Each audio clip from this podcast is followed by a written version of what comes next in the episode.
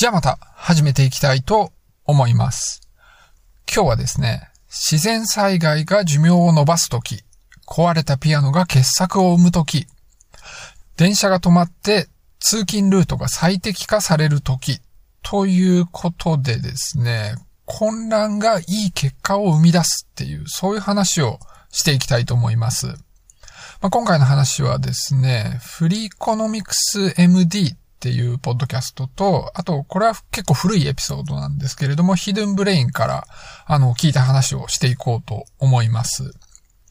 まず、フリーコノミクス MD で言ってたことなんですけれども、これは自然災害の話でした。あの、ハリケーンカトリーナの話をしてたんですね。これ2005年にアメリカの南部を大きなハリケーンが襲ったんです。ハリケーンってあの、台風みたいなもののことですね。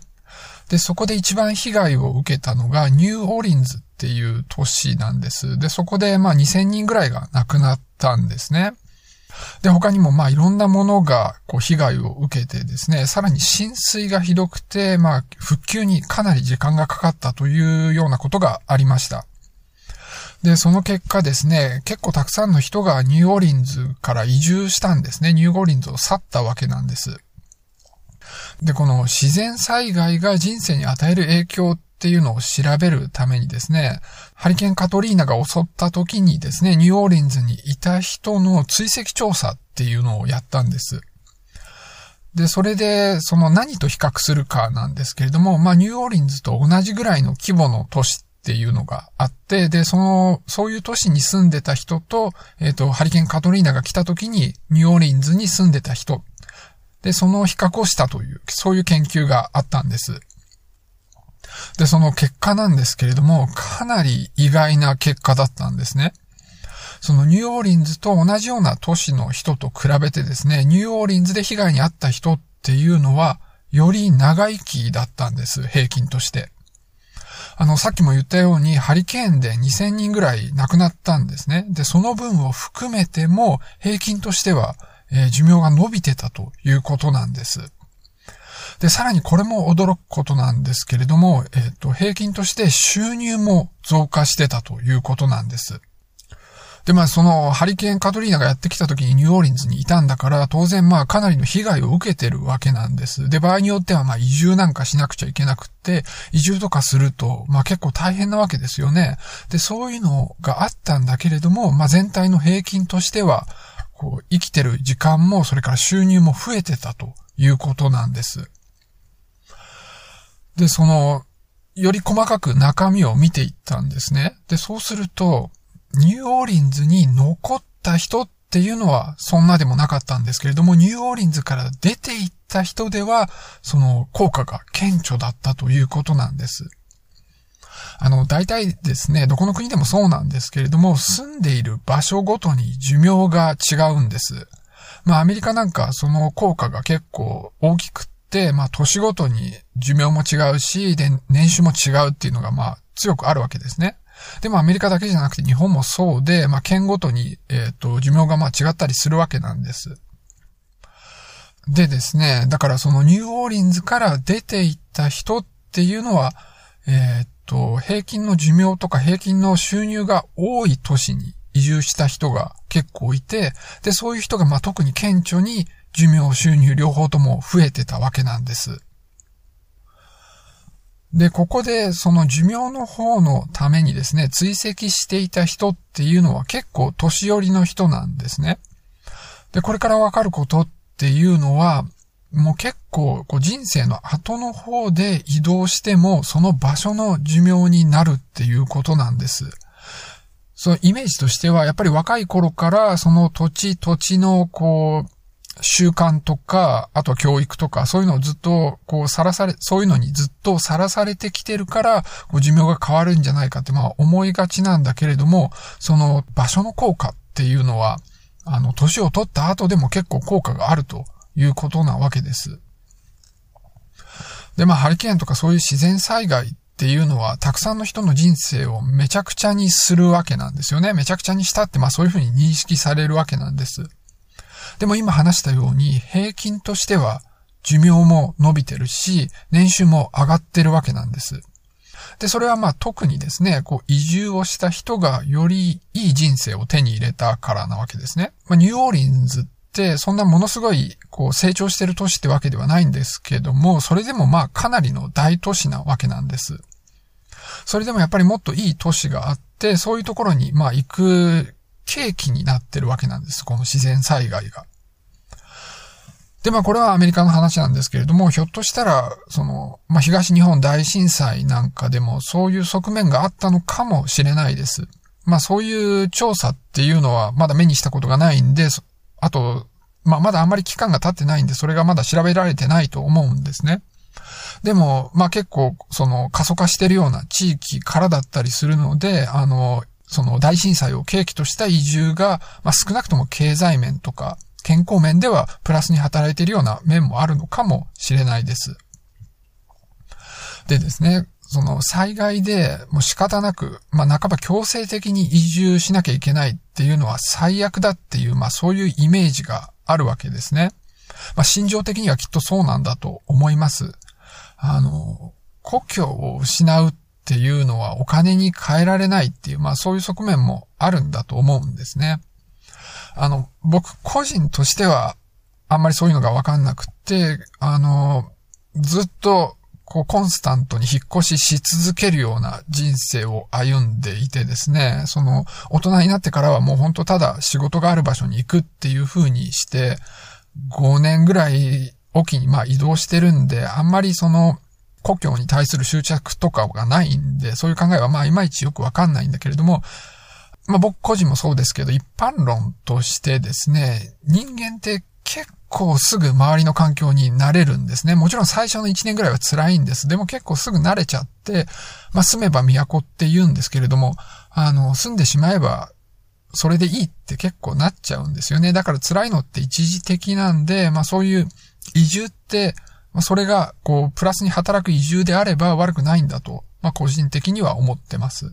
いや、もちろんですね、大震災とか、まあそういう自然災害に巻き込まれて、まあひどい目に遭う、被害を受けるっていうのは本当に最悪で、まあ、そういうのを見てるとすごい心が痛むし、まあそんな離れてる立場で、これがむしろいいことなんだよっていうのは本当になんか言うのもはばかられるようなことだし、これがまあみんなに当てはまることではなくって、それがうまくいく人もいるし、まあそこから本当にさらに悪くなっていく人もいるわけなんで、まあ一般的にこうだっていうような風に言えるようなもんではないっていうのは分かってるんです。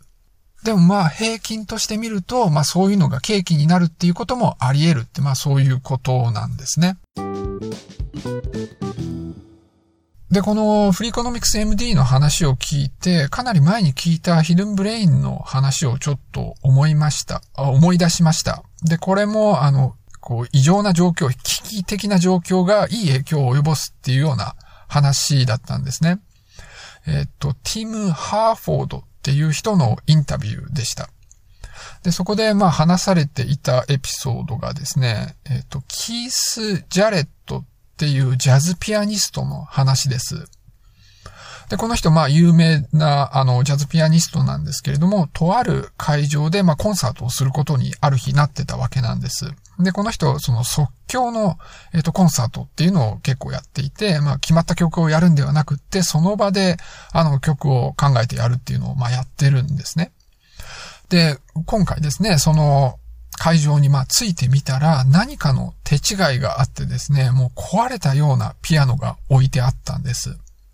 まあそもそも調律なんか全然されてないし、あの、鍵盤の一部のキーに関しては音がうまく出ないっていう状態だったんですね。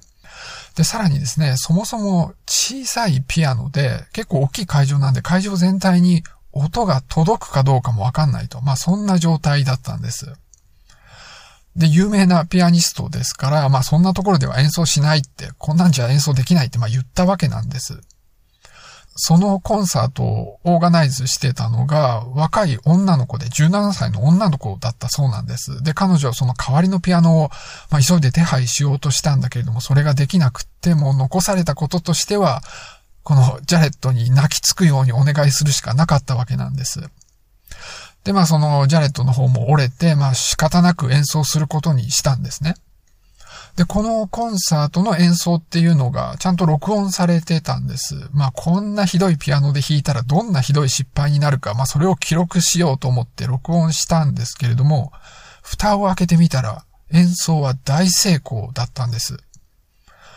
その鍵盤の一部しか使えないんで、その弾きやすいところだけを使ってすごくシンプルでなんか聴きやすいメロディーを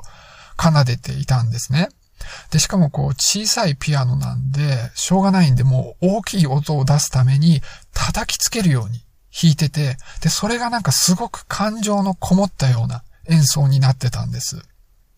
で、これ、えっ、ー、と、コルンコンサートっていう風に名前がついて、まあ、あの、レコードも発売されたんです。で、あの、聞いてみたんですけれども、確かにいいんですよ。あの、YouTube のリンクも、えっ、ー、と、このポッドキャストのショーノートに貼っておこうと思います。で、このレコードなんですけれども、その、ジャズピアノとしては最も売れたレコードなんだそうです。だから本当に大成功だったみたいなんですね。で、このジャレットっていう人は、だから有名なピアニストで、それまでにもすごく実績がある人なんです。だからもうずっとピアノの練習なんかは当然してきてるし、いろんな研究をして、まあいろんな作曲をしてる人なんだけれども、こんなトラブルがあった最悪の状況に、これまでなかった本当に一番素晴らしい傑作ができたっていう話なんです。それからもう一つ全然違う話で、地下鉄のストライキの話もしてました。えっ、ー、と、以前ですね、えっ、ー、と、ロンドンの地下鉄でストライキがあって48時間ぐらい、あの、地下鉄が止まってたんです。でも、全部が止まってるわけではなくって、部分的で、あの、一部は動いてたということなんですね。で、まあみんな通勤しなきゃいけないから、その動いてるやつだけを使ったり、まあバスなんかも動いてたんで、バス使って、まあなんとか、えっ、ー、と、職場まで行って帰って、で、この期間をまあ乗り切ったわけなんです。で、経済学者がですね、まあこのストライキの影響を研究しようと思って、この期間とさらにその前後に通勤者がどんな経路で移動したかっていうののデータを手に入れたんです。だからイメージとしては、そのスイカのデータがま全部手に入ったと。まあそんな感じですよね。で、そのデータを解析して分かったことはですね、今までの通勤ルートっていうのをやめて、ストライキの時に、まあ、どうしても取らなきゃいけなかったルートを取って、で、それを、えっ、ー、と、ストライキが終わった後も続けたっていう人がたくさんいたということなんです。で、それが全体の5%。だったんですね。それってものすごい多いですよね。こう、通勤っていうのは、まあ、毎日のことだから、だいたいみんな最適なものを選ぼうとしてるはずなんです。なんだけれども、そのストライキで、で、強制的に初めてなんか違うルートを取らなきゃいけなくって、で、それをやってみたら、あ、今までの経路よりもいいじゃんっていうように思った人が5%もいたってことなわけなんです。で、まあ、この地下鉄の件もそうだし、ピアニストの件もそうなんだけれども、まあ、常にこう最適なもの、常にベストなものをしようといつも努力してるわけなんですよね。で、そうなってると、まあ自分では思ってるわけなんだけれども、そのシステムになんか大きなショックがあって、それでどうしても違うことをしないといけなくなって、それで初めて、いつやって、いつもやってることよりも、いいものが生まれることがあると。まあ、そういうことなわけです。じゃあなんでそんなことが起きるのかなんですけれども、まあそこで解説されてたのが、まあコンピューターなんかで使う問題解決のアルゴリズムなんかの話です。あの、コンピュータプログラムを作るときに問題解決をするためにですね、まあ今やってることよりも、こう少しずつ改善していって最適を見つけるようなプログラムがまあ作られたりするんですね。でもこういうプログラムって単純にそれだけやるようにしとくと、なんかこう、極大みたいなところでハマってしまって、本当にいいものが見つけられないっていうことが往々にして起こるんです。まあ、イメージとしてはですね、例えばこう、まあ、東京駅あたりを出発して、なるべく高いところに行くっていう指令をしたとします。で、そうすると、まあ、自分の周りの中で一番土地の高いところにま移動するわけですね。で、それでまたその場所からこう近いところで一番高いところへまた移動する。で、それを繰り返しながら、高いところを目指すっていう風になるわけです。で、そういうのでスタートするとですね、それなりに高いとこ、例えば高尾山あたりで止まってしまうわけなんです。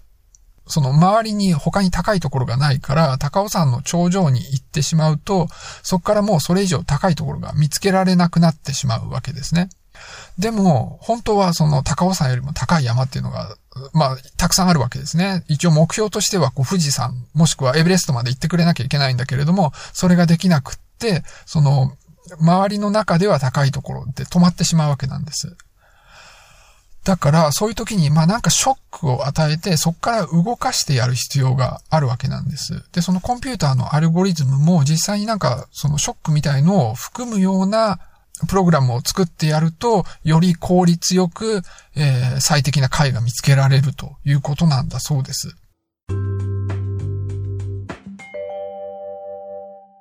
で、まあ、ピアニストもそうだし、まあ、あとスポーツ選手とか研究者なんかもそうなんだと思うんですけれども、まあ、少しずつ、こう、向上しようとしてるわけですよね。で、そういうふうにやっていくと、まあ、どっかで行き詰まってしまうわけなんです。で、そういうふうに行き詰まった時に、こう、例えばなんか、スポーツ選手だったらフォームをこう抜本的に変えるとか、研究者だったらもうなんか全然違う着眼点でやってみるとか、なんかそういう、こうやってること自体にすごい大きなショックを与えないと、そこからこう先に進めなくなってしまうわけなんですね。でもそういうこう、なんか大改造みたいなことって、なかなか難しいことなんです。それをどうやってやればいいかってなかなか思いつかないことだったりするわけなんです。で、まあそういうなんか特別な仕事やってる人だけじゃなく、まあ誰でもそうで、こう普段普通に生活してると色々行き詰まるんですよね。まあ仕事はもちろんそうなんですけれども、仕事以外のことでもまあ行き詰まったりするわけなんです。でもってこう、まあ一日一日やんなきゃいけないことっていうのがあって、こう日常に追われているから、まあそれで満足っていうか、まあその一日一日に手一杯で、こう大きな変化とか、なかなかできないわけなんです。あとはそもそも、こう、まあ、それなりに今現状でうまくいってるものに大きな変化を加えるってすごい怖いわけなんですよね。だからそんな風に、こう、生活っていうか人生にマンネリ、こう、停滞を感じてる人っていうのは、まあ、すごく多いと思うんです。僕もかなりそうです。でもやっぱりそれっていうのは変えるのすごい難しいんで、なんかこう、突発的な事態が必要になるということなわけなんです。